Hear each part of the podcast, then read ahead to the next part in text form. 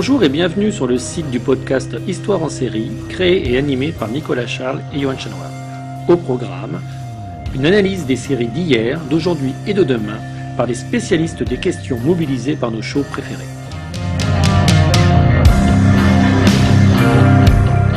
Histoire en série, c'est le podcast qui met en relation histoire, sciences humaines et séries.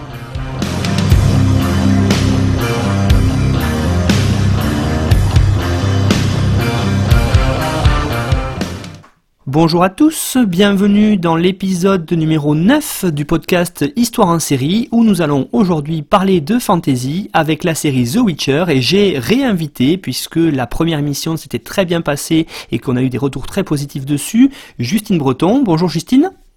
Bonjour. Merci de me réaccueillir du coup. Ah, c'est un grand plaisir. La première émission s'était très très bien passée et donc euh, aujourd'hui on a, j'ai eu envie de parler d'une autre série euh, récente. Euh, c'est The Witcher sur laquelle vous avez travaillé aussi hein, puisque vous êtes une des spécialistes en France de la fantasy et donc je vous représente pour ceux qui n'auraient pas écouté le premier podcast. Donc vous êtes maîtresse, pardon, maître de conférences en littérature française à l'université de Reims-Champagne-Ardenne, donc au site INS de 3. Vous étudiez les productions médiévalistes et fantasy, en particulier donc les adaptations audiovisuelles de la légende arthurienne. Vous êtes l'auteur de plusieurs ouvrages, dont euh, Le roi qui fut et qui sera, représentation du pouvoir arthurien sur le petit et grand écran. Donc ça c'est paru chez Classique Garnier l'an dernier en 2019.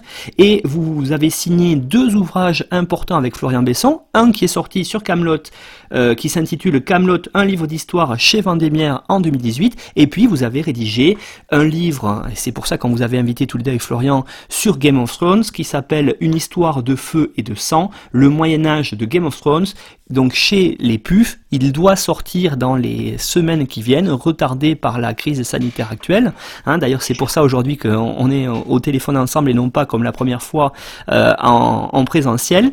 Et donc, on va évoquer une autre série aujourd'hui qui a été présentée euh, à l'époque où elle est sortie en fin 2019 comme le nouveau Game of Thrones, c'est The Witcher. Alors, euh, présentez-nous cette série pour ceux qui connaîtraient pas ce héros, donc qui est à l'origine de cette série fantasy. Oui, alors euh, euh, The Witcher, euh, c'est une série de fantasy, hein, on l'a dit, qui est diffusée depuis décembre 2019 sur les plateformes Netflix. et c'est une série qui est adaptée de l'œuvre d'Andrzej Sapkowski, qui est donc un auteur de fantasy polonais, qui a publié toute une saga en fait de romans et de nouvelles qui s'appelle, alors en anglais The Witcher, je ne vais pas le prononcer en polonais pour le bien de tous. Hein, Euh, mais donc qui a été traduit en, français euh, sous le titre Le Sorceleur. Ça a été euh, un gros succès en fait hein, dans, le monde entier cette, cette saga de fantasy. L'œuvre a été ensuite adaptée alors, il y a eu plusieurs, il y a eu plusieurs vagues hein, d'adaptation. On a eu une, série et un film polonais, par exemple, qui ont été, qui ont été conçus au début des années 2000. Et tout ce concept hein, de, Witcher, du sorceleur, euh, a surtout été popularisé en fait par les adaptations en jeux vidéo puisqu'on a euh, euh, un groupe qui a adapté la saga en trois jeux vidéo, donc The Witcher, The Witcher 2 et The Witcher 3. Witcher 3 d'ailleurs étant très voilà, c'est un excellent jeu comme tous mais euh, voilà le troisième met la barre quand même très haut que ce soit au niveau euh, de l'intrigue ou au niveau euh, des graphismes au niveau du jeu. Donc ça a connu quand même un succès assez important ce qui a relancé un petit peu la vague de, de publication de, des œuvres de, de Sapkowski. Au début des années 2010 Netflix et en fait d'autres studios se sont dit bah ça serait bien qu'on s'intéresse un petit peu de plus près à ce à ces romans et à ces jeux qui se vendent plutôt pas mal et ont décidé de l'adapter donc euh, en série. Euh, la série a été créée par euh, Lauren Schmittis-Rich. on n'a pour l'instant qu'une seule saison qui a été donc diffusée à partir de, décembre 2019, euh, sachant qu'une deuxième est euh, prévue, elle risque d'être retardée aussi, hein, comme toutes les, euh, à peu près comme toutes les productions actuelles, étant donné la circonstance, les circonstances sanitaires actuelles. mais une deuxième saison est donc en préparation, et étant donné le, l'ampleur de la saga littéraire, on sait déjà que on a de la matière. C'est-à-dire que euh, voilà, la série, si elle est bien faite, s'il y a du succès, elle peut potentiellement se développer sur, euh, je pense, 7, 8, 9 saisons assez facilement. Euh, alors ça, c'est pour sa, conception assez, assez générale. Maintenant, au niveau de l'intrigue, peut-être un peu plus exactement de quoi ça parle, cette histoire. on a, en tout cas, je vais me concentrer sur justement cette première saison qui a été, qui a été développée. cette saison se constitue, est constituée de huit épisodes qui retracent les trois parcours en fait euh, entremêlés donc de trois personnages. Euh, d'une part, on a celui qui donne son nom à la série, le fameux Witcher, c'est-à-dire le sorceleur, qui s'appelle Geralt de Rive. Geralt of Rivia, pour ceux qui regardent la, série en version originale euh, en anglais, euh, qui est un mutant chasseur de monstres, globalement. Hein. C'est-à-dire que euh, les gens l'engagent pour se débarrasser de des kikimoa, des vampires et autres créatures qui viennent perturber leur récolte et emporter les enfants, globalement. donc voilà, on a ce, personnage de, guerrier, hein, globalement. On a aussi le parcours d'un autre personnage phare qui est Siri, de son nom complet Cyrilla, euh, qui est une jeune princesse euh, héritière du royaume de Sintra et qui, euh, suite aux circonstances et à la guerre notamment qui touche son pays, est contrainte de fuir et va devoir essayer de retrouver Geralt pour pouvoir s'en sortir globalement. Et on a enfin le parcours de Yennefer, qui est une sorcière et une, on va dire une grande séductrice, hein, qui a un lourd passé aussi. Et ces trois personnages, en fait, vont avoir euh, des parcours et des destinées entremêlés sur plusieurs années. Et c'est ce que la série propose, euh, de découvrir. Alors, The Witcher, ça se situe dans un contexte médiévalisant, c'est-à-dire que on est dans une, une, ambiance qui ressemble au Moyen Âge. globalement, on se bat à l'épée, on n'a pas d'électricité, des choses comme ça mais ça inclut également quelques éléments euh, euh, contemporains ou alors des éléments tirés d'autres périodes, euh, que ce soit dans dans la langue, hein, dans les langues employées, dans le vocabulaire, que ce soit dans les décors, dans les costumes, etc. Donc c'est une version réinventée du Moyen Âge, d'autant plus qu'on se situe dans la fantaisie. Donc on a des dragons, hein, j'ai parlé des vampires, etc. Donc on n'est pas sur sur une recréation du Moyen Âge, même du Moyen Âge polonais, hein, mais on est sur une réinvention de fantaisie. Plus exactement, on est euh, dans ce qu'on appellerait de la dark fantasy.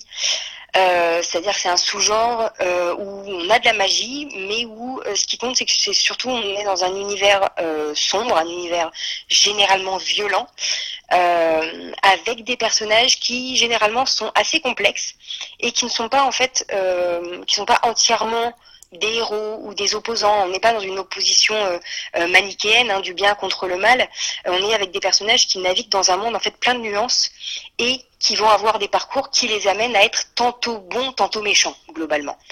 alors c'est vrai que la série a été annoncée comme un nouveau Game of Thrones. Il faut dire que le fait de commencer à diffuser la série en, fin 2019 est pas du tout anodin. Hein. Game of Thrones se termine en 2019. Euh, ça a été toute une décennie vraiment marquée par euh, cette œuvre par cette série de HBO. Euh, il y a eu l'envie de pas mal de studios de proposer des programmes pour remplacer un petit peu le succès de Game of Thrones. alors avec The Witcher, on est sur une série qui vient juste de commencer, donc je ne peux pas prédire que ce sera la série hein, de, de, la décennie 2020. Je suis pas sûre, honnêtement, que ça tiendra autant, que ça aura autant de succès que Game of Thrones, ça tiendra autant la distance pour, euh, en fait, un grand nombre de raisons. Euh, mais voilà, il y avait une, une envie marketing hein, de la part de Netflix de montrer, de proposer quelque chose en remplacement, de garder en fait le public qui avait été amassé par euh, Game of Thrones, qui était euh, pas seulement un public de fans de fantasy, c'était vraiment une, euh, avancée en fait de, Game of Thrones, c'était de pouvoir réunir à la fois des fans de fantasy, des lecteurs, des joueurs de fantasy, et aussi le grand public qui n'avait pas forcément l'habitude de regarder des choses avec des guerriers en armure, des dragons, etc. The Witcher essaye de tabler un petit peu sur le même, euh, sur la même vague en fait. Hein. Euh, le problème, c'est que bah, c'est pas tout à fait la même ambiance, c'est pas le même budget aussi. Euh, les œuvres d'origine, hein, que ce soit euh, la, donc la saga du sorceleur de Sapkowski d'un côté ou euh, le Trône de fer, Song of Ice and Fire de George Martin de l'autre, ce sont des œuvres très différentes, même si on est à chaque fois dans un contexte médiévalisant, un contexte de fantasy, etc. C'est pas la même chose, donc voilà, il reste à voir si si la série trouve son public, sachant que pour l'instant ça reste un petit peu mitigé euh, dans, euh, les, retours qu'on a pu avoir. Alors Netflix a annoncé que euh, The Witcher avait été un des programmes les plus regardés sur Netflix en fait en 2019 sachant que la série a été disponible à partir du 20 décembre, euh, c'est assez euh, assez surprenant, mais euh, voilà, ça pose un petit peu des questions sur la façon dont, sont faits les algorithmes. Mais il faut savoir que le début de la série a été beaucoup regardé et que beaucoup de gens ont eu beaucoup de mal à accrocher, ce que je peux tout à fait comprendre puisqu'on a huit épisodes, mais on a un début d'intrigue très lent en fait, euh, avec euh, des éléments de départ justement qui ont pu décourager un petit peu certains, euh, certains spectateurs. Globalement, voilà, je vous dis, si vous n'avez pas encore regardé Witcher et que vous voulez vous y mettre, essayez de tenir jusqu'à la fin du quatrième épisode et vous allez voir après, ça décolle bien. voilà, il faut tenir la moitié de la première saison, tout simplement parce que c'est une histoire justement complexe avec beaucoup de personnages, avec euh, un contexte historique et politique aussi très lourd, ce qui fait qu'il faut poser toutes ces bases pour pouvoir ensuite construire l'intrigue et suivre le développement des personnages. Un des problèmes de, cette, euh, de ce, point de départ en fait très complexe, c'est que euh, Netflix a choisi dans sa série de suivre une, on va dire une, une, astuce narrative ou une structure qui a été euh, proposé par Sapkowski dans ses romans et dans ses nouvelles. En fait, dans ses romans et dans ses nouvelles, on a très facilement des intrigues parallèles, mais qui ne se passent pas du tout au même moment, avec des personnages, euh, des, intrigues qui vont se lier à travers un thème ou des éléments comme ça, mais pas forcément avec des questions de, de temporalité. Donc on va avoir deux récits parallèles, mais qui peuvent se passer à des jours, des mois, des semaines, euh, voilà, des années d'écart. Ce qui fait que dans le roman, on arrive assez facilement à se, rattraper à ça. Dans la série, c'est un petit peu compliqué et il nous faut généralement pas mal d'épisodes pour comprendre que, en fait, l'histoire de Geralt, l'histoire de Ciri et l'histoire de Yennefer, ces trois personnages, se déroulent pas du tout au même moment et qu'on a même des années d'écart entre les deux.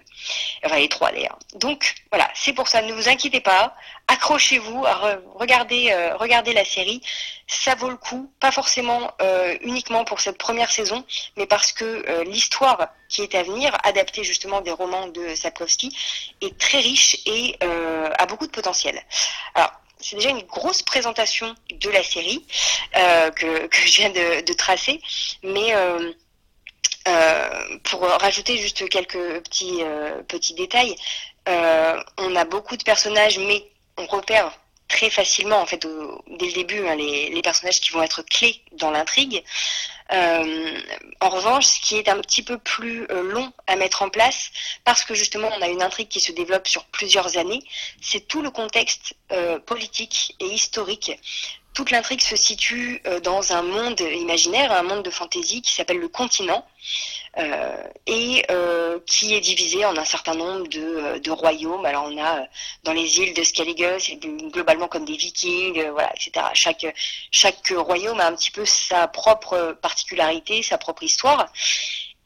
Euh, globalement, toute l'intrigue va reposer sur euh, une guerre qui est en train de se développer et qui va ensuite durer pendant des années euh, entre le royaume ou l'empire de Nilfgaard, qui est donc un des, un des territoires, et qui va petit à petit chercher à envahir tous les autres le tout sur fond de euh, d'influences religieuses de plus en plus marquées et qui va orienter justement euh, toute cette politique et toute cette euh, cette guerre qui ravage le pays. Donc voilà, on a un contexte qui mêle à la fois le parcours individuel des personnages qui ont leurs propres soucis et le contexte plus large euh, politique, historique, euh, auquel les personnages se retrouvent mêlés de façon euh, plus ou moins plus ou moins directe, parce que le personnage de Siri a beau être une, très jeune fille, elle est la princesse héritière du royaume de Sintra, donc globalement le principe de Siri c'est que tout le monde veut l'épouser pour pouvoir avoir accès au royaume de Sintra. Euh, et ceux qui veulent pas l'épouser, globalement, veulent la tuer. Hein, donc, c'est pas forcément une situation facile à vivre quand on est une, une jeune adolescente. Euh, on a le personnage de Yennefer qui, par son statut de, euh, sorcière ou de mage, sa fonction première, en fait, est d'être conseillère de roi. C'est tout le principe. En fait, elle est formée dans une école de magie qui ressemble un peu à un, poudlard beaucoup plus dark, hein, voilà, beaucoup plus violent. Et une fois qu'elle sort de cette école, elle est envoyée en fonction auprès d'un souverain pour le conseiller, pour le guider. Donc, euh, même si son parcours l'amène ensuite à faire d'autres choses, elle est aussi indirectement liée à toute cette évolution politique, euh, politique du royaume. Et enfin, on a le personnage de Geralt qui, lui, cherche globalement à éviter toutes les histoires euh, des êtres humains, des elfes, etc. Il cherche à ne pas se mêler de ces histoires qui ne lui amènent généralement que des problèmes mais pourtant il va se retrouver euh, mêlé aussi à toutes euh, à toutes ces histoires et à devoir euh, intervenir même quand il ne le veut pas dans l'évolution politique de tous ces royaumes. Donc voilà, on a des personnages très riches mais qui ont pas mal d'années pour se développer et, et un contexte de fantaisie assez complexe mais c'est pour ça qu'il est mis en place en fait très lentement tout au long des épisodes. Alors oui, effectivement, hein, vous avez fait une solide introduction. Il fallait parce que ça fait partie des choses quand on regarde The Witcher où on a du mal au début à se situer euh, parce qu'effectivement, ce fameux continent, on n'a pas la géographie en tête, puis on n'a pas les personnages, et puis on se rend pas compte au début, effectivement, que d'après la trame narrative utilisée euh, par l'auteur des romans, on n'a pas, euh, on ne se passe pas à la même époque. Et ça, on le comprend à partir de la fin de l'épisode 4 au début de l'épisode 5, et à partir de là, tout se met en place et effectivement toute l'histoire se met en place et c'est facile. D'autant plus que ce que vous avez peut-être peut-être euh, évoqué, mais euh, l'idée qu'il y a, c'est que la première saison, ça n'est qu'une sorte de prélude euh, qui est, est présenté ici à tous les romans qui vont enchaîner ensuite. C'est en fait euh, une sorte de série de nouvelles qui est mise en place par l'auteur et euh, donc qui, qui, a pour but un petit peu de mettre en place la trame narrative et, et donc la vraie histoire, j'allais dire, devrait commencer avec la saison 2. C'est ça, la vraie histoire entre guillemets commence euh, en fait commence quand les parcours de Ciri et de Geralt se mêlent de façon beaucoup plus euh, beaucoup plus nette euh, parce que en fait tout voilà toute cette première saison sert à poser tous les éléments de l'intrigue qui vont nous permettre de comprendre l'évolution des personnages, l'évolution de euh, justement cette intrigue politique, euh, le rôle de la guerre sur euh, justement toute l'organisation du continent et sur l'évolution personnelle de, de ces personnages. Donc voilà, c'est aussi pour ça que cette première saison peut paraître un petit peu rébarbative par moment parce que voilà, il faut se, c'est le début du Père Goriot, hein, il faut passer à travers la description de la pension pour bien comprendre un petit peu euh, où on va avec tout ça et euh, dans quel contexte on, euh, on, se situe. Donc il y a de quoi faire, mais ça va venir, ça va venir petit à petit. Et en fait, dès les premiers épisodes, mais ça c'est quelque chose qui généralement se repère au bout du peut-être deuxième voire troisième visionnage de la série. En fait, on a des indices dans chaque épisode qui nous annoncent que euh, l'histoire de Yennefer et l'histoire de euh, Geralt et l'histoire de Ciri ne se passent pas au même moment. Et non seulement elles se passent pas au même moment, mais pas sur la même durée. C'est-à-dire que euh, le personnage de Yennefer, on va euh, la suivre globalement sur, je crois que ça représente une trentaine d'années voilà, entre l'épisode 1 et l'épisode 8, alors que le parcours de Syrie, ça représente une quinzaine de jours. Voilà. Donc, sauf que tout ça nous est mis en parallèle et on essaye de euh, s'en sortir avec tout ça. Mais on a des petits indices, voilà, dans la narration, dans les décors, pas dans le physique des personnages, puisque on a des personnages euh, comme Yennefer, qui est donc une sorcière qui ne vieillit pas. Euh, on a le personnage de Geralt qui est un mutant, donc il vieillit mais beaucoup plus lentement. Donc c'est-à-dire que même si on les voit sur 30 ans, on n'a pas de signes physiques de leur évolution, ce qui nous empêche de suivre justement leur, euh, leur parcours. En revanche, si vous prenez, alors je crois que c'est le, euh, deuxième épisode, je ne veux pas dire de bêtises, euh, où on va avoir en parallèle en fait un combat de euh, contre une, créature absolument horrible qui s'appelle une strige, une striga en anglais. Et on nous explique que cette striga ou cette strige est euh, globalement, hein, je, résume sans voir trop dévoiler l'intrigue, mais c'est une descendante de euh, d'une famille royale. Voilà, c'est un monstre qui est né d'une famille royale. Et euh, en parallèle de, ce combat terrible de Geralt contre euh, la Strige, on a le parcours de euh, Yennefer, euh, qui euh, finit sa formation de mage et qui entre dans le monde pour pouvoir entrer au service d'un souverain. Et en fait, quand elle entre dans le monde avec toute une espèce de cérémonie qui a lieu au moment d'un bal, dans la salle de bal, on voit deux enfants tout mignons, hein, deux, petits blondinés, qui sont en fait les euh, euh, futurs. On va aller très globalement, mais le futur roi euh, d'un royaume. Et c'est de cette famille royale que descendra la Strige globalement 30 ans, 40 ans après. Voilà, donc c'est juste un détail qu'on voit en passant où on parle voilà de ce petit garçon blondiné qui euh, qui est en train de faire une bêtise et on lui dit euh, Foltest, arrête tes bêtises. Et quand on voit le parcours de Geralt, on se rend compte que lui parle au roi Foltest, un roi voilà, bien établi, hein, qui je sais pas une quarantaine d'années à peu près. Euh, voilà, c'est ce même personnage, mais ce n'est pas détaillé la narration ne s'arrête pas dessus, on a juste un élément comme ça euh, qui euh, oblige à être très attentif en fait aux, euh, aux, détails, très attentif au décor, à tous ces personnages secondaires. Et ce qui est d'autant plus difficile que ce sont des personnages secondaires bah, très nombreux généralement. Et en plus, il faut être honnête, avec des noms assez compliqués. Souvent en fantasy, hein, on aime bien les noms un petit peu, un petit peu étonnants avec des, consonances particulières. Euh, Là, voilà, il faut être honnête quand on n'a pas l'habitude. Euh, des noms comme Yennefer de Wengerberg, euh, ou euh, voilà Istred, des noms comme ça, sont pas forcément des noms auxquels on a l'habitude. Donc l'oreille, voilà, il faut le temps aussi que l'oreille s'habitue à toutes ces spécificités pour pouvoir repérer euh, tous les détails de la narration qui nous permettent de voir que euh, l'histoire de Yennefer se situe bien longtemps avant. On a ensuite l'histoire de Geralt et enfin on va dire à peu près au présent de la narration, on a l'histoire de Syrie qui, elle, se déroule seulement sur quelques jours. Oui, alors ce qui est aussi intéressant à noter euh, ici, c'est la volonté de Netflix d'avoir de faire de The Witcher une très grande série euh, de par le casting. Alors notamment avec celui qui fait ce qu'on traduira en français, vous l'avez dit, le sorceleur, hein, Henri Cavill, qui est connu euh, notamment au niveau des séries pour avoir été Charles Brandon dans la série Les Tudors mais aussi au niveau cinématographique, c'est lui qui a fait les trois Superman par exemple. Donc c'est un acteur qui est quand même relativement connu. C'est ensuite, euh, j'allais dire, un, un, beau gosse. Donc aussi, on a essayé de regarder un petit peu là, de euh, d'appâter, on va dire, un public peut-être un peu plus féminin euh, que dans les séries comme Game of Thrones, ou qui était plutôt tourné vers les hommes, on va dire, entre 20 et, et 40, oui. 50 ans. Euh, là, voilà, là on, on, a essayé en mettant ce Henri Cavill à la tête du dans le personnage principal, je pense qu'il y a cette volonté-là. Et puis il y a effectivement aussi l'idée de Yennefer, hein, qui, n'est, qui est un personnage repoussant dans les premiers épisodes, et puis après, qui une fois qu'elle se fait opérer entre guillemets, elle devient cette très belle femme. Et on va en parler tout de suite. Cette sorcière, alors peut-être cette mage, je sais pas comment on peut dire, parce que c'est peut-être ça se rapproche peut-être un peu plus de ce rôle-là de conseiller, mais en tout cas euh, qui est, on va dire, très sexualisé.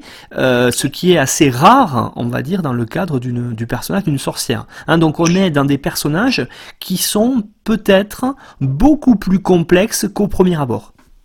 Voilà, alors en fait, effectivement, dans, dans la série, on nous dit que euh, euh Yennefer est euh, le, le, terme qui est employé, c'est mage, hein, donc mage littéralement, ce qui permet de pas faire de différence entre euh, euh les mages euh, hommes et les mages femmes, sachant que on a quand même dans l'histoire hein, globalement une école de mages hommes où on va avoir euh, Stregobor qui gère et un élève comme Istred et une école euh, pour mages femmes dirigée par euh, Tisaya et dans laquelle on va voir tout le parcours notamment de, euh, de Yennefer. Mais on a une, séparation comme ça, mais les personnages de mages vont être amenés à avoir un rôle de, euh, de conseiller, on a dit, auprès des, auprès des souverains. Euh, J'emploie assez facilement en fait le terme de sorcière pour Yennefer parce que euh, quand on s'arrête un petit peu sur son parcours, on voit que c'est un personnage qui en apparence reprend beaucoup des codes, euh, des, schémas très typiques de la sorcière de fantasy. Euh, C'est-à-dire que à partir du moment où elle n'est plus euh, mage au service euh, d'un souverain, puisque globalement elle prend son indépendance, plus ou moins contrainte et forcée aussi, elle, euh, elle va euh, exercer son pouvoir de façon euh, autonome, ce qui ne plaît pas toujours aux autorités locales. Hein. On a tout un épisode où elle, essaye de, contrôler en fait le maire et les notables d'une un petite ville, ce qui fait que le conseil de la ville veut la mettre dehors finalement.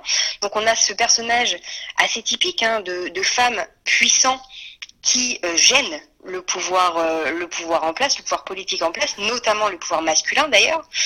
Mais il faut dire aussi que ce personnage féminin euh, de sorcière typique utilise surtout euh, la sexualité pour s'en sortir.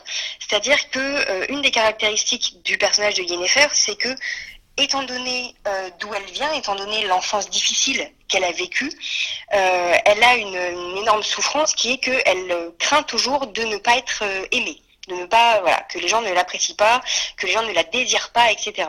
Donc à partir du moment où elle a accès à un pouvoir euh, magique, elle va exploiter cette puissance pour être aimée, pour être désirée, même si ce n'est pas réel, parce que tout ça c'est de la magie. Elle en a bien conscience que cette magie n'est pas réelle, mais c'est mieux que rien. Donc on va avoir un personnage qui va euh, vendre des remèdes contre l'impuissance, qui euh, pour se divertir va organiser des orgies. Enfin voilà. Donc on est sur une sorcière archi sexualisée, hein, euh, finalement presque cliché dans la fantaisie, puisque les femmes de pouvoir sont généralement hyper sexualisées. Dans, dans ce type d'œuvre. Mais ce qui est intéressant, c'est que derrière cette façade de euh, personnages clichés de sorcières, le personnage, euh, comme justement le personnage se développe sur un certain nombre d'années, on a le personnage qui va développer d'autres ambitions, d'autres facettes de sa personnalité. Et un aspect qui est intéressant, c'est que euh, comme Yennefer se rend compte qu'elle n'arrive pas à être aimée comme elle le souhaiterait par la magie, elle va chercher une autre forme d'amour, elle va chercher à être aimée autrement. Et elle va se lancer dans toute une quête de maternité parce que euh, il y a tout un, nombre de règles en fait dans, euh, dans cet univers qui fait que notamment les euh, mages ne peuvent pas avoir d'enfants. Alors dans les romans on nous explique que quand ils sont élèves, quand ils se forment à la magie, ils absorbent une série de potions et d'herbes qui font que euh, par la suite, ils sont stériles, ils ne peuvent pas avoir d'enfants. La série nous propose un traitement beaucoup plus graphique de cet épisode, euh, puisque dans le, au moment où Yennefer va être transformée, euh, puisqu'elle peut changer entièrement son apparence pour euh, devenir mage, on a une scène euh, absolument horrible hein, euh, où on lui explique qu'elle ne pourra plus avoir d'enfants, mais tout simplement parce qu'on lui enlève, d'un point de vue chirurgical, hein, on lui enlève ses, euh, organes reproducteurs dans une scène de euh, pleine de, de, flammes et de sueur et de cris, une scène absolument atroce, qui montre justement ce que le personnage de Yennefer sacrifie pour accéder au pouvoir magique. Mais donc petit à petit, elle se met à regretter ce choix et, ce, ce, sacrifice, ce qui fait que au-delà de euh, la sorcière hyper sexualisée, au-delà de euh, la conseillère du roi, elle devient un personnage de, euh, de femme en quête d'enfants, ce qui fait rire tout le monde. Et c'est une, situation quand même qui est malgré tout bien faite hein, dans la série, au sens où tout le monde lui dit mais c'est normal que les mages n'ait pas d'enfant. On lui liste toute une série de raisons, montrant que donc son désir d'enfanter, de, ou en tout cas d'adopter un enfant, euh, son désir n'est pas du tout normal et que euh, voilà, elle devrait se contenter de ce qu'elle a, etc. Donc on a pas mal de problématiques en fait qui entrent en jeu ici, euh, à travers un personnage qui veut obtenir plus que, que ce qu'elle n'a, qui ne veut pas être définie par son seul statut de d'objet sexuel ou d'objet de pouvoir, et qui veut pouvoir contrôler aussi pas mal pas mal de choses et aller à l'encontre de tout ce qu'on lui refuse. Donc ça fait voilà, ça fait pas mal de facettes en fait qui s'ajoutent euh, à ce personnage. Ça se construit euh, petit à petit au fil des épisodes. C'est également construit, bien entendu, dans, euh, dans les romans. Et ce thème de, de la quête d'enfant, ce thème de la parentalité, va revenir en fait très fréquemment dans, dans toute la saga en fait du sorceleur. C'est, on va dire, amorcé dans la série. On a déjà pas mal de choses qui sont mises en place, mais c'est un thème qui revient en fait de façon, euh, de façon récurrente tout au long des romans, tout au long des nouvelles. Euh, c'est un petit peu délaissé dans l'adaptation aux jeux vidéo pour euh, plein de raisons, notamment parce que les jeux vidéo préfèrent justement, par, leur nature même, hein, vont préférer l'action ou des scènes un peu plus intrigantes, un peu plus, un peu plus alléchantes aussi, hein, parce que dans les jeux vidéo, on a très fréquemment les personnages de Yennefer et de Triss qui se déshabillent tout comme le héros d'ailleurs. Euh, c'est aussi pour ça hein, qu'il fallait qu'il fallait prendre un acteur euh, euh, beau en fait, hein, tout simplement. J'allais dire charismatique, mais c'est au-delà de ça, parce que la série passe aussi après tous les jeux vidéo où on a un grand nombre de scènes où les personnages sont dans un bain, sont dans une baignoire, donc sont nus. Et le personnage de Geralt a une musculature quand même assez, assez développée. Donc voilà, il fallait euh, il fallait aussi pouvoir garder ce public d'amateurs de jeux vidéo. Euh, donc on a rassurez-vous, hein, on a des scènes euh, de Geralt dans son bain à plusieurs moments d'ailleurs hein, dans, la série, mais la, série Witcher hein, ne s'éloigne pas trop de Game of Thrones non plus, parce qu'il faut bien garder le public masculin. Donc Yennefer aussi est régulièrement dévêtue. voilà, tout le monde est content. on a quand même moins de nudité en fait que dans les premières saisons de, de Game of Thrones parce que voilà, on n'est pas à la même à la même époque non plus. Il y a d'autres messages qui sont qui sont passés maintenant petit à petit. Mais voilà, ça fait partie de ces éléments. Régulièrement, on a des petites scènes euh, scènes de nudité qui sont généralement moins gratuites dans euh, dans cette première saison de Witcher que dans les premières saisons de Game of Thrones. Je suis pas sûre qu'elles apportent toujours grand chose à la psychologie des personnages, mais voilà, ça fait partie, euh, ça fait aussi partie de ces codes hein, de la représentation, en tout cas pour l'instant. Oui, alors j'aimerais qu'on revienne un petit peu sur le personnage de Gérald, euh, qui est donc un sorceleur. Alors expliquer un petit peu ce que c'est, en quoi c'est aussi un mutant, et puis en quoi finalement il est peut-être plus profond que ce qu'il n'est, parce que c'est un tueur de monstres. Alors finalement on le voit, vous avez parlé de l'Astrige, mais on le voit pas tant que ça tuer des monstres. On le voit euh, peut-être deux ou trois, trois fois sur la première saison, avec un face à face avec un monstre. Euh, on le voit souvent après, alors recouvert d'un sang plus ou moins bizarre. Mais voilà, alors qu'est-ce que qu'est-ce qu'il en est de ce personnage là euh, en quoi c'est un mutant, en quoi il a des pouvoirs exceptionnels, euh, et en quoi justement euh, ça sert fortement dans l'intrigue ses pouvoirs. Alors, le principe des sorceleurs, en fait, c'est pas le seul. Hein. Il y a toutes des, académies, en fait, aussi des genres d'écoles de, de sorceleurs. Geralt vient d'une école qui s'appelle, ce que je vais appeler une école, hein, qui s'appelle Kaer Moren, qui a pour emblème le loup, d'où le, médaillon qu'il a autour du cou en forme de, tête de loup. Euh, et c'est aussi pour ça hein, qu'on l'appelle le loup blanc, euh, à cause de, ses cheveux aussi. Euh, en fait, c'est comment pour devenir sorceleur. En fait, on prend des jeunes garçons. A priori, ce sont des garçons, généralement des enfants abandonnés par leurs parents. Des orphelins, etc., va, à qui on va faire subir toute une série de euh, alors de transformation qui passe notamment par des potions, par des poisons, aussi par tout un, tas d'herbes euh, qui sont euh, faites dès l'enfance de ces enfants-là pour leur donner de plus grandes capacités physiques, sensorielles, etc. C'est-à-dire que les, les sorceleurs sont des mutants parce qu'ils ont eu toute cette série d'altérations physiques qui leur permet d'avoir un métabolisme très lent. C'est pour ça qu'ils vieillissent beaucoup plus lentement que euh, les êtres humains euh, normaux ils ont des capacités sensorielles ultra développées, c'est-à-dire qu'ils voient mieux dans la nuit, euh, ils entendent beaucoup mieux, ils sentent aussi beaucoup mieux. Hein. Dans cet épisode de la strige, euh, Geralt suit toute une piste grâce à une odeur qu'il a sentie, euh, une odeur qui d'ailleurs date de plusieurs années parfois. Donc voilà, des capacités euh, ultra développées. Et en plus, ils ont aussi toute une série de, de potions et de euh, voilà, d'autres remèdes qu'ils peuvent utiliser pour ponctuellement augmenter encore plus leur capacité. C'est ces moments où on voit Geralt sortir de euh, sa poche euh, une des petites fioles et les boire pour pouvoir pour pouvoir avoir plus de puissance à un moment donné. c'est voilà, c'est boire un Red Bull, hein, l'équivalent pour pour nous, histoire d'être un petit peu boosté pendant quelques minutes ou quelques heures et ensuite ça redescend au-delà de ces capacités euh, physiques et sensorielles, les sorceleurs ont aussi un certain nombre de pouvoirs qui leur permettent de, euh, alors ça c'est surtout développé dans les jeux vidéo, euh, qui leur permettent de contrôler les esprits des personnes en face. Alors ça marche pas toujours. Geralt essaye d'utiliser ce pouvoir face dans le premier épisode face au personnage de Renfri euh, cette, cette, jeune princesse devenue guerrière, il essaye justement d'utiliser son pouvoir et elle lui dit la magie ne marche pas sur moi euh, parce que elle aussi en fait a été a subi une certaine mutation.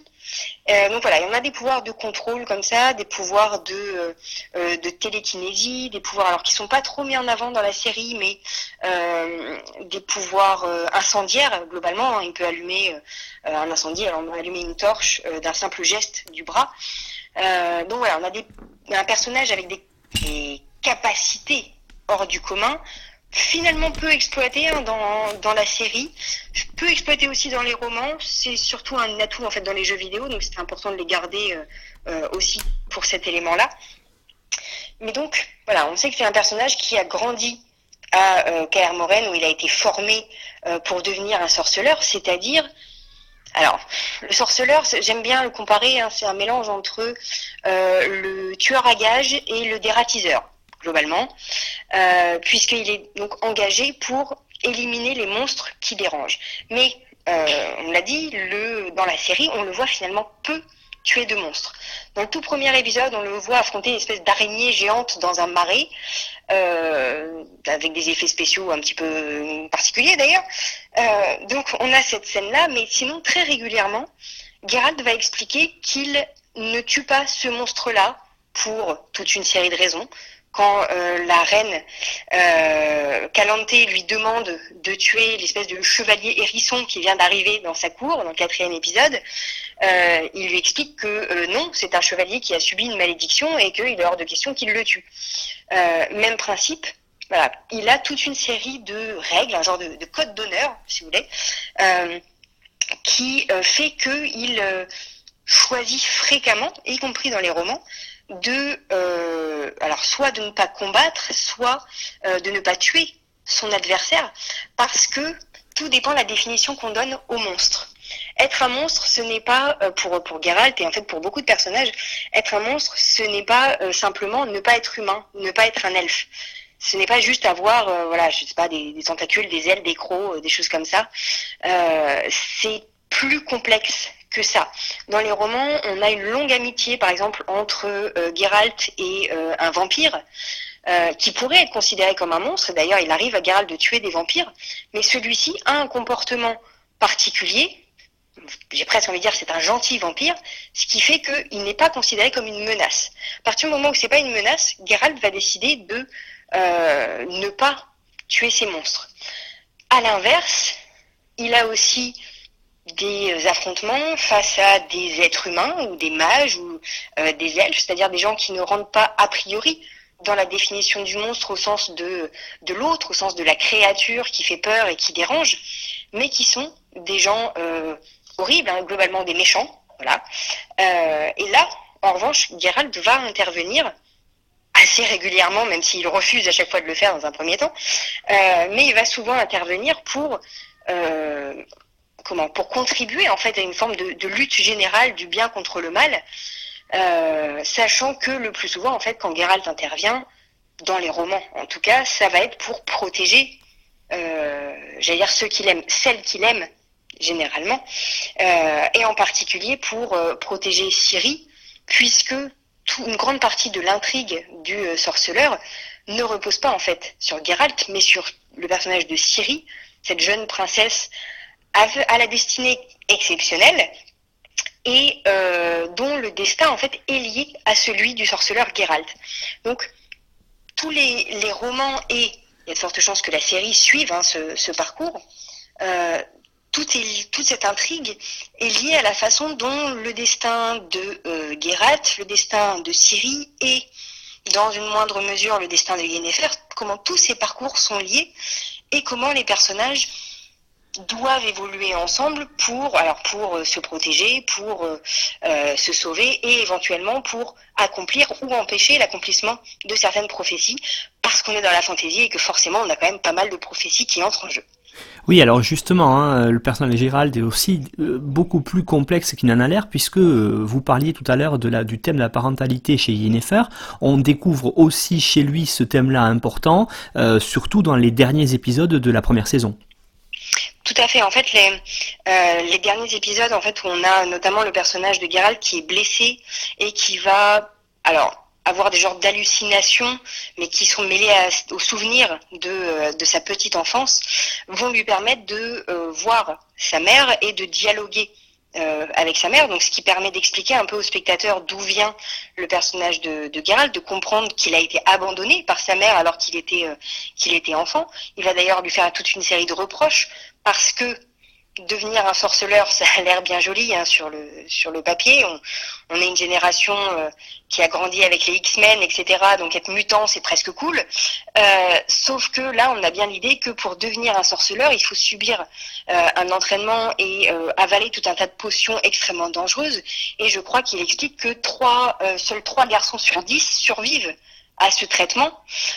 donc on peut comprendre que Geralt en veuille à sa mère de lui avoir fait subir tout ça, en plus de l'abandon, qui est déjà euh, un traumatisme en soi, euh, le fait d'avoir euh, donné son fils pour être élevé en tant que sorceleur est une trahison supplémentaire vécue par le personnage.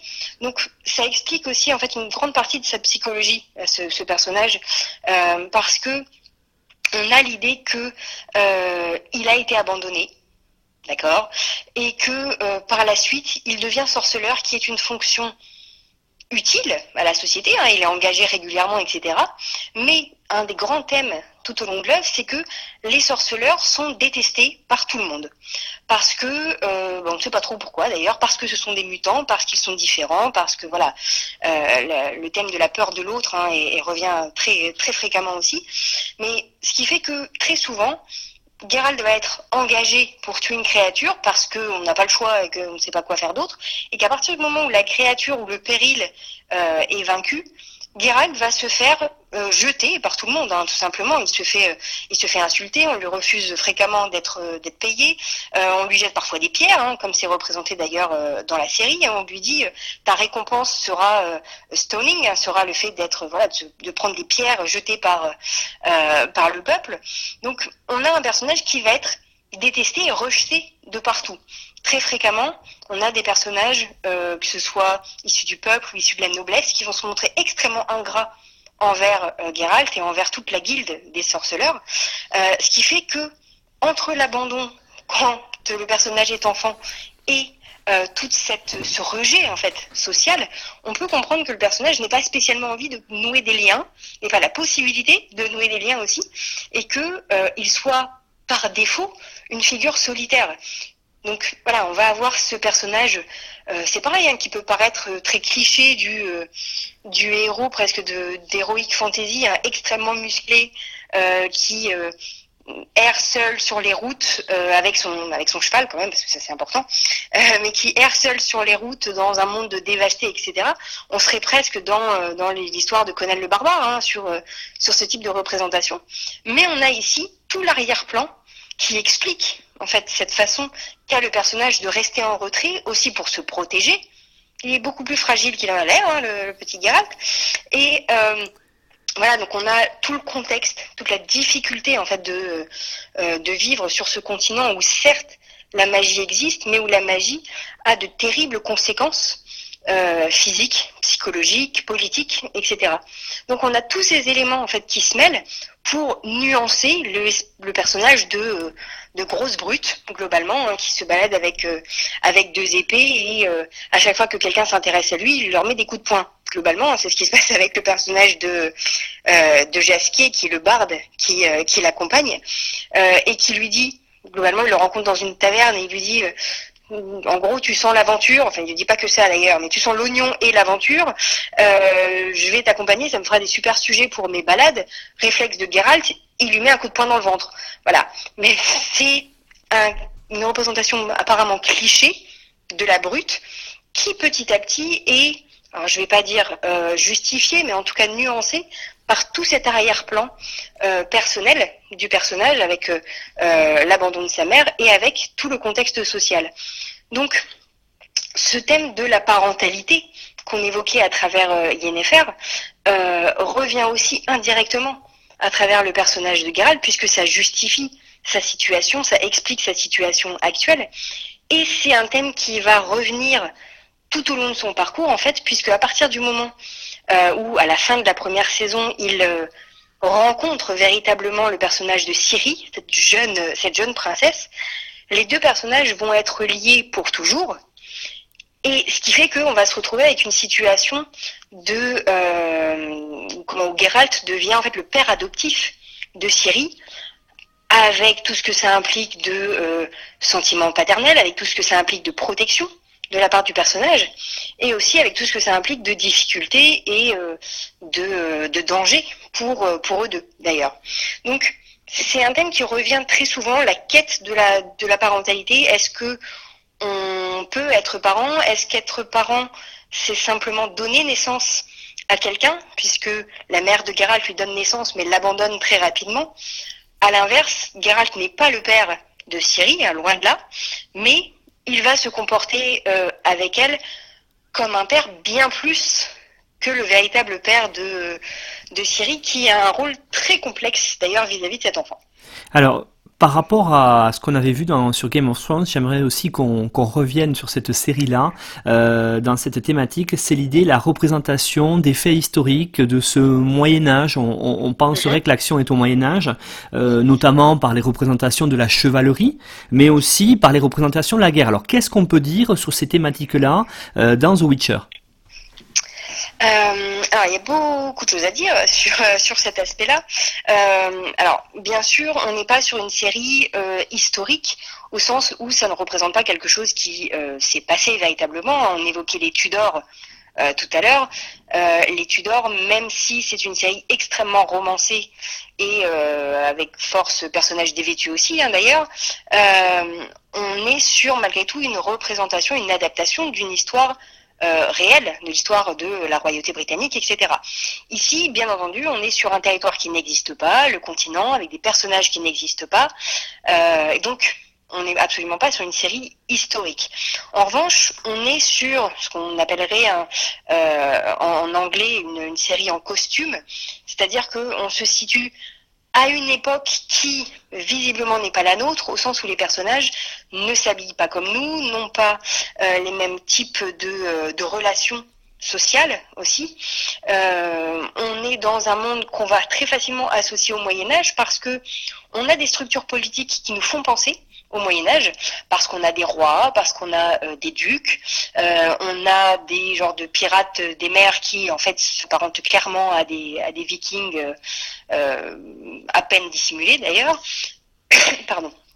Donc on a ce, contexte social qui rappelle des structures médiévales.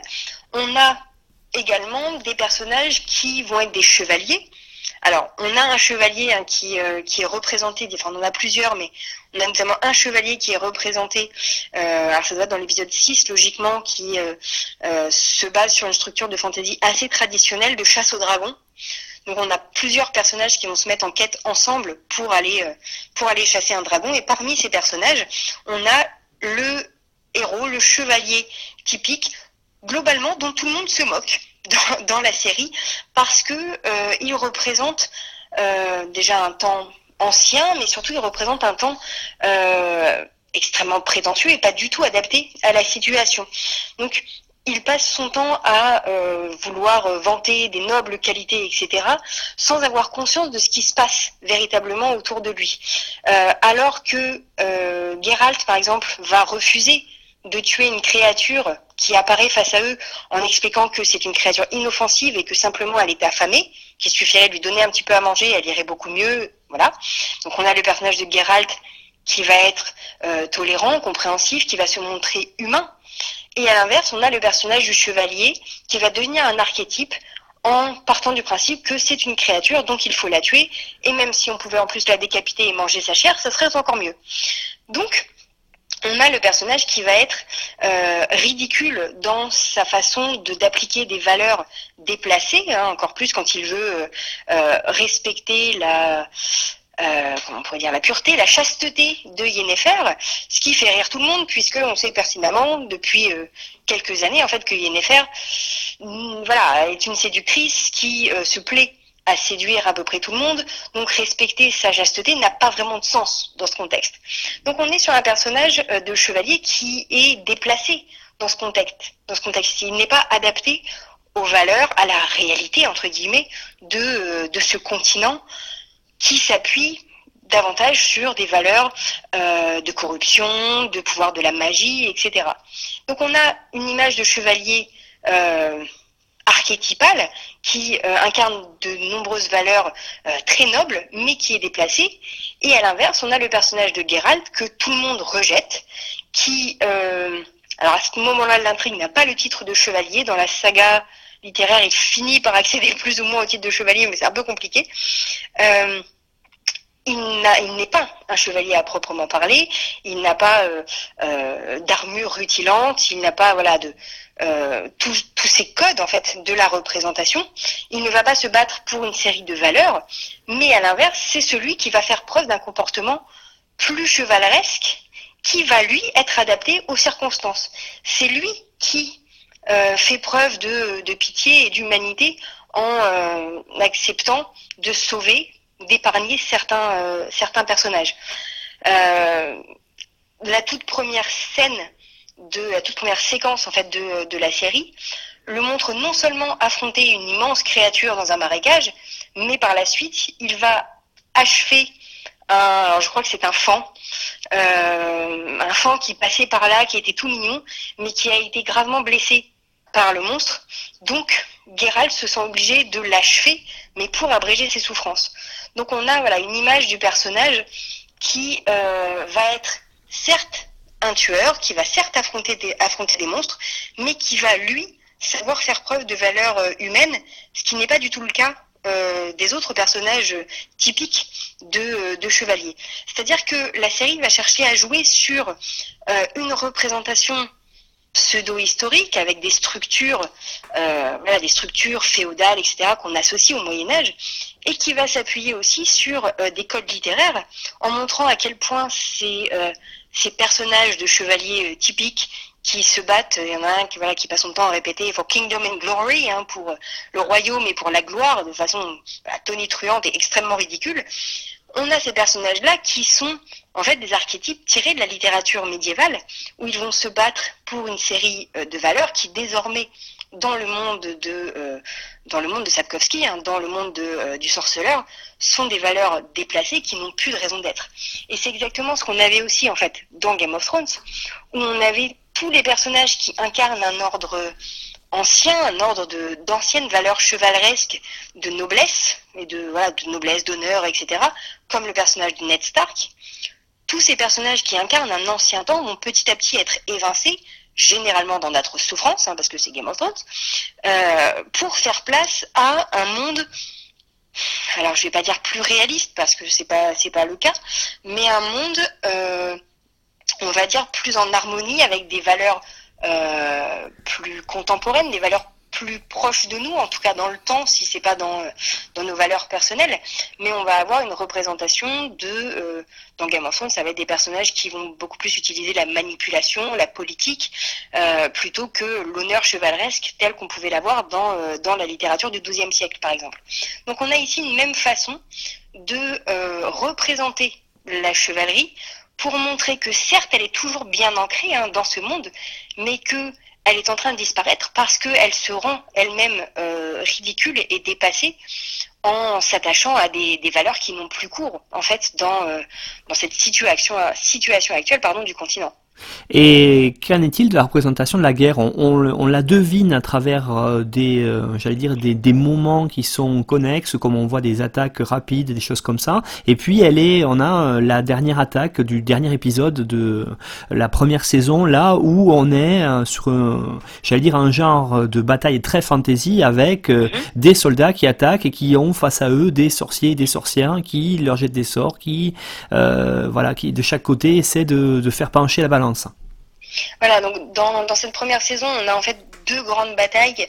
Euh, on a plein de combats individuels, hein, que ce soit des, euh, des, voilà, des rixes de taverne, des, des duels entre les personnages, mais on a deux euh, vraies grandes batailles comme on les aime en, fantasy. on a cette fameuse dernière bataille dans le dernier épisode, qui est la bataille donc du, du Mont Sodden, donc de Sodden Hill, où euh, les mages essayent de euh, lutter contre euh, bah, justement contre l'empire de Nilfgaard et contre cette cette avancée de de Nilfgaard qui petit à petit, en fait, c'est un empire qui va chercher à tout, à tout dévorer et à tout détruire sur son passage, en cherchant à conquérir tous les royaumes alentours.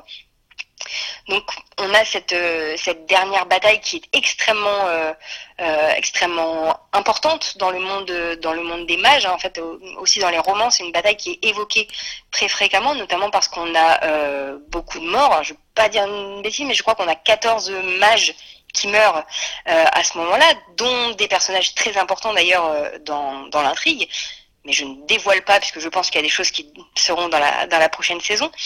Euh, donc on a cette voilà cette bataille de, de Southern Hill qui est une voilà une bataille de fantasy assez typique puisque ça va être principalement des combats euh, magiques. Certes, on a aussi des archers, on a aussi des, des engins de guerre, etc. Mais c'est principalement la magie qui va être utilisée, soit euh, de façon individuelle, euh, soit à travers, voilà, on a des, personnages euh, du côté des, de Nilfgaard, c'est-à-dire du côté en gros des méchants, qui euh, vont envoyer des genres de boules de feu sur sur le oui le château la forteresse qui est qui est utilisé comme comme moyen de défense. On a des personnages qui vont essayer de tout faire pour défendre les lieux en utilisant en utilisant la nature en utilisant un brouillard des choses comme ça. Donc on a tous ces effets visuels c'est pas anodin hein, que ça a été gardé pour le dernier épisode de la saison parce que c'est un petit peu le, feu d'artifice en fait au niveau des effets visuels. Euh, on a d'ailleurs notamment le personnage de Yennefer qui je veux dire, explose à ce moment-là et qui euh, euh, libère véritablement son pouvoir. dans la saga, on nous dit que Yennefer, c'est le mage le plus puissant qui, euh, jamais existé. Et c'est à partir de ce moment-là où en fait son pouvoir se révèle véritablement parce que euh, euh, elle est dans une situation extrêmement extrêmement critique. Donc on a cette cette représentation de fantaisie et on a aussi une autre grande bataille qui est euh, en fait le, euh, siège, en tout cas la, euh, chute de, Sintra, qui est en fait un petit peu l'événement phare dans le parcours de, de Syrie et dans l'organisation d'une grande partie de la saga et d'une grande partie du continent. L'empire de Nilfgaard va petit à petit conquérir des petits royaumes aux alentours, etc.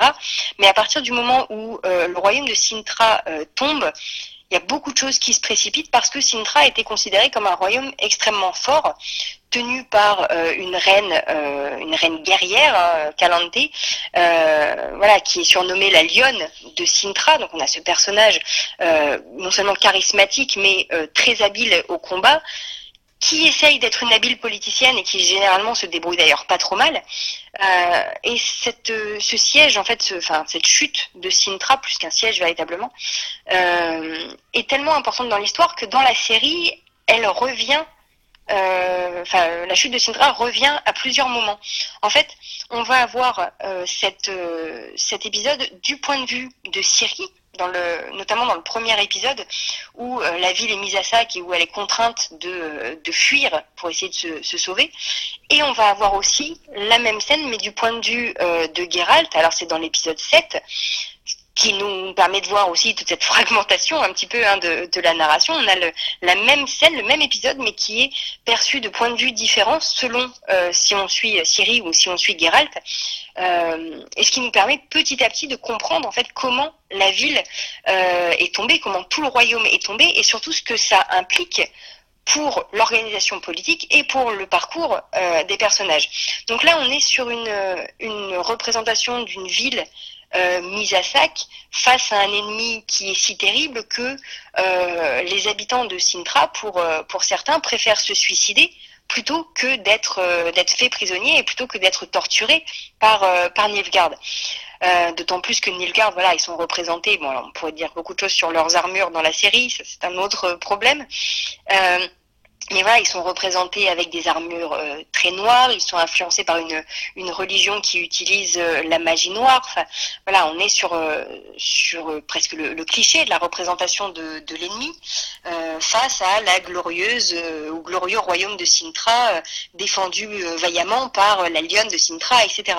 Donc, euh, on a une opposition là euh, presque de, de l'ordre de euh, la high fantasy, hein, où on a l'opposition du bien contre le mal.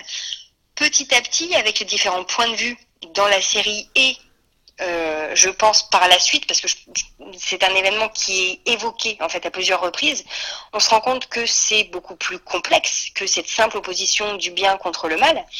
Euh, mais on a voilà, une représentation de cette grande bataille très importante dans l'intrigue. Mais ce qui est aussi essentiel, c'est de voir non seulement ces grandes batailles, mais aussi tout ce que la guerre provoque, j'ai envie de dire, à l'arrière-plan. Ça, la série le montre euh, un petit peu, enfin, nous montre quand même pas mal. Euh, c'est aussi beaucoup repris dans les jeux vidéo et c'est aussi très prégnant dans, euh, dans les romans de Sapkowski. C'est tout ce que la guerre a comme conséquence sur, euh, alors pas seulement sur euh, les rois, les reines, les héritiers et tous ces personnages de premier plan hein, d'un point de vue politique, mais aussi sur le reste du monde, sur le reste du peuple notamment. Euh, ce que ça implique comme, euh, comme situation, comme crise sociale. On a des représentations à travers le personnage de, de Syrie euh, qui est obligée de fuir. Elle se retrouve seule dans les bois, elle est aidée. Euh, elle est aidée par euh, tout un camp de, de, réfugiés en fait. Donc on voit un petit peu à travers son parcours, même s'il est très bref, on voit ce que la guerre implique.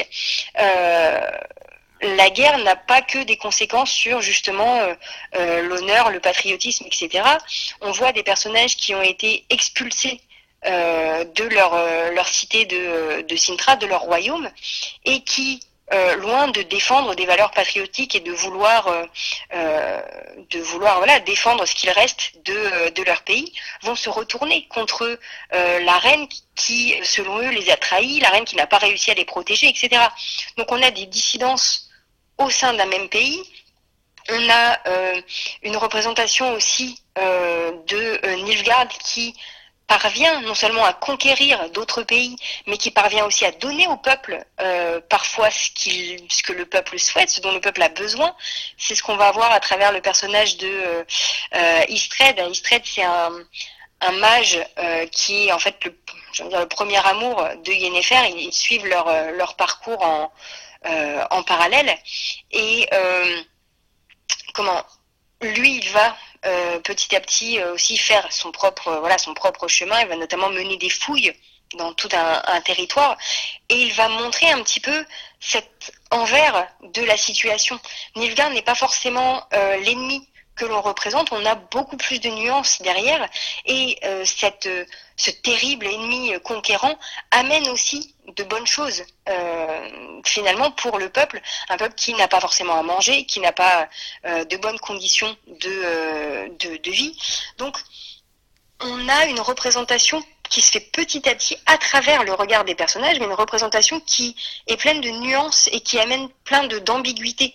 Ce qui fait qu'on n'est pas justement sur cette représentation manichéenne hein, de euh, du terrible Nilfgaard qui euh, euh, voilà qui a détruit tout sur son passage. Certes, on a ce point de vue notamment à travers le personnage de Syrie parce qu'elle est victime de tout ça, mais petit à petit, et c'est quelque chose qui est beaucoup plus développé encore dans les romans et qui je pense reviendra par la suite hein, dans la série, c'est que on voit que la guerre est beaucoup plus complexe qu'une simple opposition du bien contre le mal.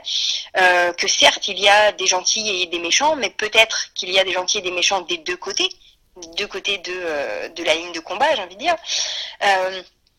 et que de toute façon, qui que ce soit qui ait, je veux dire, raison ou tort dans le combat contre Nilfgaard, enfin entre Nilfgaard et, et les royaumes du Nord, ce qu'on voit à chaque fois, ce sont les conséquences de cette guerre. On voit les camps de réfugiés, on voit les gens qui se battent pour euh, de la nourriture, on voit les tensions qui augmentent, qui sont déjà présentes hein, dans la société, mais qui augmentent encore plus euh, en période de guerre et en période de privation, parce que voilà, justement, tout le monde est à cran, qu'on n'a plus suffisamment de ressources. Euh, on a des tensions qui sont déjà présentes entre les êtres humains et les elfes qui apparaissent. On a des tensions entre les êtres humains et euh, les, euh, les, mutants entre les êtres humains et euh, les mages aussi par moment, même si les mages sont, j'allais dire, ils sont respectés, ils font surtout peur en fait. Mais voilà, donc on a cette relation aussi très ambivalente, ce qui fait que petit à petit, alors, au fil des épisodes, et je pense au fil des, prochains épisodes dans une deuxième saison, euh, on a cette représentation de la guerre, mais pas de la guerre telle qu'on peut la voir dans, euh, voilà, au cinéma, à la télévision. On n'est pas tant sur une représentation euh, frontale de la guerre qui va nous montrer des batailles. Certes, on a des batailles, certes, on a des duels, etc. Mais on a aussi tout cet arrière-plan, toutes ces conséquences. Les personnages qui deviennent orphelins, les personnages qui sont obligés de, euh, alors, de voler pour, euh, pour certains, hein, c'est le cas de Syrie. On a des situations qui sont en partie passées sous silence, mais qui sont en fait sous-jacentes aussi dans la série. Quand on pense au personnage de Renfrey, qui apparaît dans le tout premier épisode, qui était une princesse qui euh, a, été, voilà, a subi un certain nombre de, mutations et qui a dû euh, essayer de survivre par elle-même, on sait dans les romans que son parcours a été extrêmement difficile, euh, sachant que le personnage de Renfrey, hein, c'est une, réécriture du personnage de Blanche-Neige. C'est pas du tout clair dans la, série, je pense en tout cas. Euh, mais c'est bien montré dans les romans. Hein. C'est une, princesse globalement qu'on a voulu tuer. On a le même principe d'assassins qui sont envoyés pour, euh, pour la tuer. Elle finit par s'en sortir euh, tant bien que mal en tuant au passage et en faisant d'autres choses jusqu'au moment où globalement elle va aller vivre avec sept nains voilà, euh, qui sont représentés hein, dans, dans la série. C'est euh, les fameux sept guerriers que euh, Geralt tue dans la ville de Blaveken, ce qui lui donne ce, surnom de boucher de Blaveken, qui, le, qui le suit à un bon moment. Mais donc voilà, on a une façon euh, de la part de Sapkowski de euh, s'emparer de, contes, s'emparer d'éléments de littérature médiévale notamment, et de les réécrire de façon euh, très sombre parce que il les réécrit dans un contexte où les tensions et où les guerres sont quasiment permanentes, ce qui fait que ça a, une, incidence sur le développement des personnages, sur les relations sociales, sur le développement psychologique des personnages, etc. Donc c'est aussi pour ça qu'on est dans, dans de la dark fantasy parce que la guerre n'est jamais euh, n'a jamais entièrement disparu. Même quand la guerre n'est pas représentée, euh, elle a des conséquences. Elle a des conséquences euh, sur la politique, bien entendu, mais aussi sur les vies humaines. voilà, on a des situations de parents qui abandonnent leurs enfants, de parents qui vendent leurs enfants. Hein. c'est ce qui arrive à Yennefer qui se fait vendre par son père pour alors quatre marques euh, qui est voilà, la monnaie du continent, sachant qu'un cochon est vendu 10. Hein, voilà, ça situe un petit peu euh, l'attachement que pouvait avoir ce père pour le personnage de Yennefer. Donc, euh, un des éléments très intéressants dans la saga du sorceleur, qui est abordé un petit peu dans la série, mais qui j'espère continuera à être développé par la suite, c'est cette représentation de la guerre, pas pour ces grandes batailles épiques, pas pour ces héros euh, euh, glorieux et pour ces, euh, combats impressionnants, mais pour justement toute sa violence et pour toutes ses conséquences, j'ai envie dire annexes entre guillemets, mais qui sont les conséquences en fait les plus les plus durables sur l'évolution du pays, l'évolution des mentalités, sur le développement de chacun, etc. Donc ça c'est quelque chose qui est voilà un petit peu transversal, mais qui est en fait présent dans tous les épisodes de, de la série pour le moment. Alors, pour terminer sur ce côté un petit peu médiévaliste, j'allais dire, j'aurais aimé qu'on revienne sur un personnage qui apparaît comme secondaire, mais qui n'est pas tant que ça. C'est celui de Jasquier. Euh, vous l'avez dit, c'est un barde. Alors, on pourrait même l'assimiler peut-être à un troubadour pour le côté séducteur de ces dames. Euh, voilà. Donc, qu'est-ce qu'il en est de Jasquier? Parce que euh, on le voit petit à petit gagner de l'importance, et notamment, c'est celui qui va, et c'est là qu'on comprend qu'il y a une certaine durée aussi, être à l'origine de la création puis de la diffusion de la légende de Gérald. C'est ça, c'est euh, euh, c'est un personnage qui euh, voilà qui me plaît beaucoup hein, dans, dans sa représentation dans les textes et je trouve qu'il a été pas mal adapté avec des choix assez différents mais des choix très intéressants dans dans la série. alors le personnage de Jaski apparaît dans le deuxième épisode où il va rencontrer justement Geralt dans une taverne avant de de s'associer à lui pour pour trouver des sujets de, euh, de balade. Parce que jusqu'ici il hein, faut faut voir ce que Jasquier chante comme sujet c'est toujours un petit peu particulier. Alors si vous avez suivi les, jeux vidéo ou alors certaines traductions en fait du texte le personnage de Jasquier c'est le personnage de Dandelion.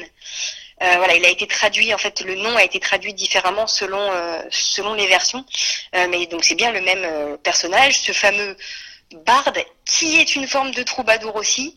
Euh, en fait, c'est un personnage qui va voilà vivre de, son art, c'est-à-dire qu'il écrit des chansons, euh, il écrit bah, ou des poèmes qu'il va ensuite euh, diffuser, qu'il va interpréter et chanter. au début, c'est un voilà un petit écrivaillon peu respecté. Hein. On lui balance aussi de la nourriture dans une taverne euh, pour qu'il se taise parce que sa chanson est absolument euh, horrible et parle d'avortement, si je me souviens bien. Ce que les gens n'ont pas forcément envie d'entendre hein, quand ils viennent boire à la taverne. Euh, et il va s'associer à Geralt parce que justement il voit dans Geralt tout un potentiel tout un potentiel héroïque, tout ce qui peut lui faire le sujet justement de, de chansons qui vont faire sa renommée. Et euh, Jaskier va être utile à Geralt parce que justement, il va être celui qui va changer complètement son image auprès du public, euh, auprès du grand public, auprès du peuple. Ça, c'est quelque chose qui est dans les romans et qui est bien repris, je trouve, euh, même si de façon un peu synthétique dans dans la série. c'est que on a le personnage de Geralt qui est donc un sorceleur, un mutant, qui est rejeté globalement par tout le monde, même si la société a besoin finalement de ces services pour euh, mettre un terme euh, voilà, à certaines invasions de monstres, on va dire globalement. Mais c'est un personnage qui est donc détesté et, euh, rejeté. dès le premier épisode ici, on voit que Geralt, de façon totalement involontaire, devient obtient ce surnom hein, de boucher de Blaviken, Butcher of Blaviken en version originale parce qu'il a massacré en fait bah, les fameux sept nains, les fameux sept compagnons de euh, euh de Renfri dans euh, dans la rue. Toutes les circonstances qui font que le personnage n'avait pas véritablement le choix en fait. Hein, bon, ça c'est une question de point de vue, mais toutes les circonstances sont complètement effacées et les personnages que euh, Geralt a cherché à aider sont ceux qui vont se montrer les plus ingrats et qui vont euh, lui demander de partir et qui vont ternir encore plus sa réputation. Euh, d'ailleurs, au moment où euh, Geralt et Jaskier se rencontrent, hein, je disais que Geralt met un coup de poing à Jaskier, il lui met un coup de poing dans le ventre. Il lui met un coup de poing dans le ventre à partir du moment où Jaskier l'appelle justement le boucher de Blaviken. Parce que c'est un événement extrêmement douloureux pour Geralt et il est associé à euh, euh, cette situation de, de, crime absolument horrible alors qu'il n'est pas responsable. Donc Jasquier va lui réussir par ses euh, par ses œuvres à modifier cette représentation. C'est-à-dire qu'il va montrer que le sorceleur n'est pas seulement un tueur sans état d'âme et un boucher, mais qu'il joue un rôle essentiel dans la société, un rôle utile, et qu'en plus, il se comporte comme un héros parce que l'intérêt de Jasquier, c'est que justement c'est un auteur, c'est un artiste, donc il va prendre des faits réels. Euh, le deuxième épisode, c'est justement la rencontre euh, de, euh, de Geralt avec le roi des elfes, ce qui reste du roi des elfes globalement, et une espèce de créature qui ressemble à un diable avec, avec deux cornes L'affrontement est finalement très sobre, il se passe peu de choses globalement, à part euh, le fait que les elfes cassent le luth de, euh, de Jaskier. Mais Jaskier lui va réécrire toute l'histoire pour en faire une situation héroïque. Forcément, il en fait une œuvre littéraire qui va être par la suite diffusée.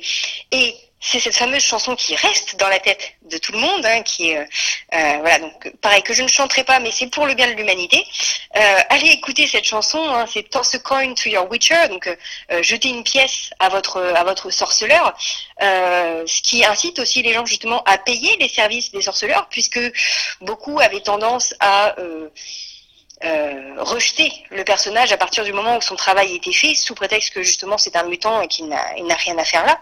Donc par ces chansons, euh, va rendre Geralt populaire, va en faire un héros et va donc inciter les gens à le payer, à améliorer sa condition euh, financière. Et Jaskier améliore la sienne aussi, bien entendu, par la même occasion. D'ailleurs, on a une évolution très intéressante hein, quand on regarde les épisodes en se concentrant sur le parcours de, euh, de justement on voit que dans les premiers épisodes, il a un équipement complètement, euh, euh, abîmé, rapiécé de partout. Euh, on lui fait une remarque d'ailleurs dans le premier épisode en disant si vous vendez ça, vous aurez de quoi vous racheter une partie d'armure en tout cas.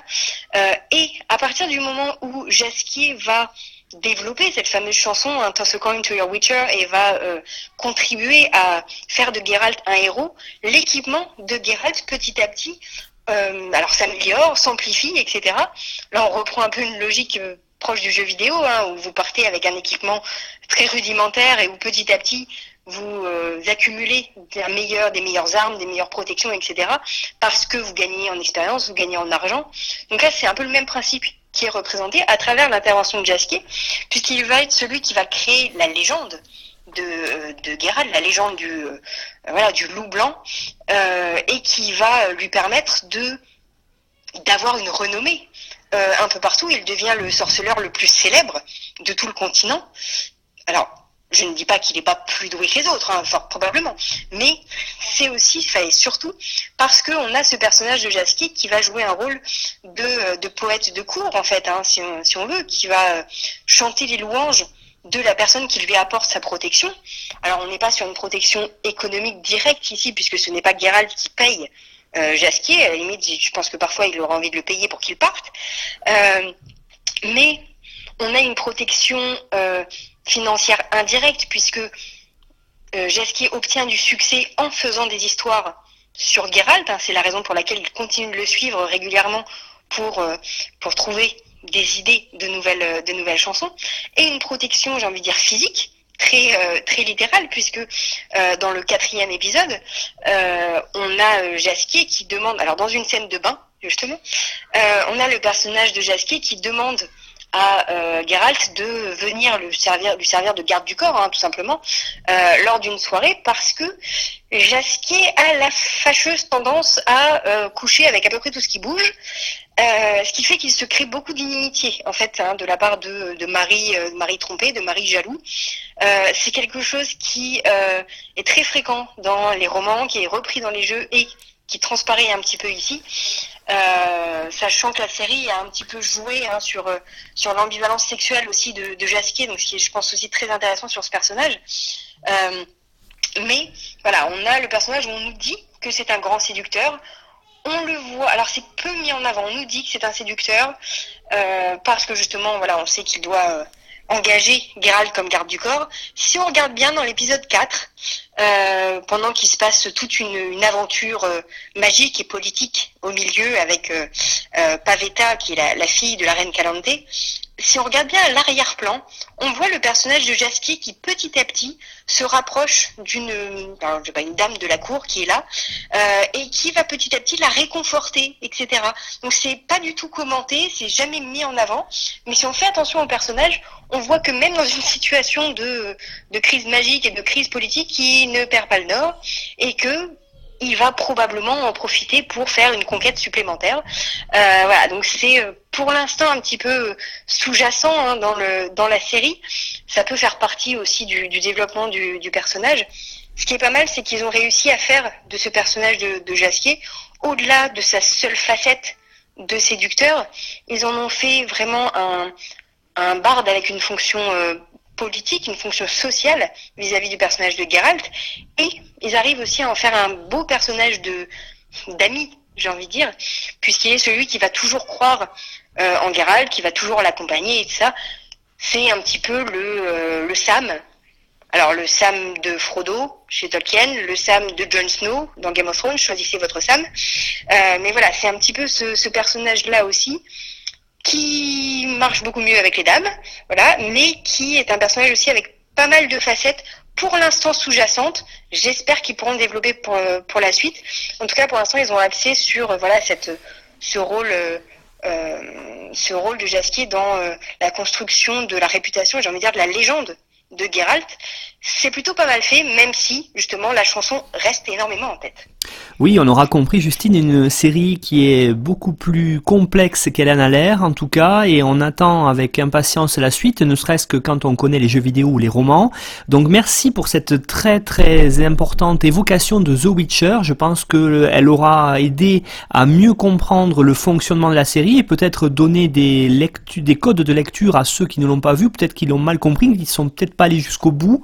En tout cas, euh, c'est aussi le rôle qu'on s'est assigné avec Yohan Chanoir ce podcast euh, Histoire en série, qui est l'idée de décrypter avec à l'aune des sciences sociales, on va dire, euh, le, le fonctionnement des séries. Donc c'était l'épisode 9. On vous remercie Justine pour votre très brillante intervention. Et puis on se retrouve bientôt, j'espère. Au revoir. Merci, au revoir.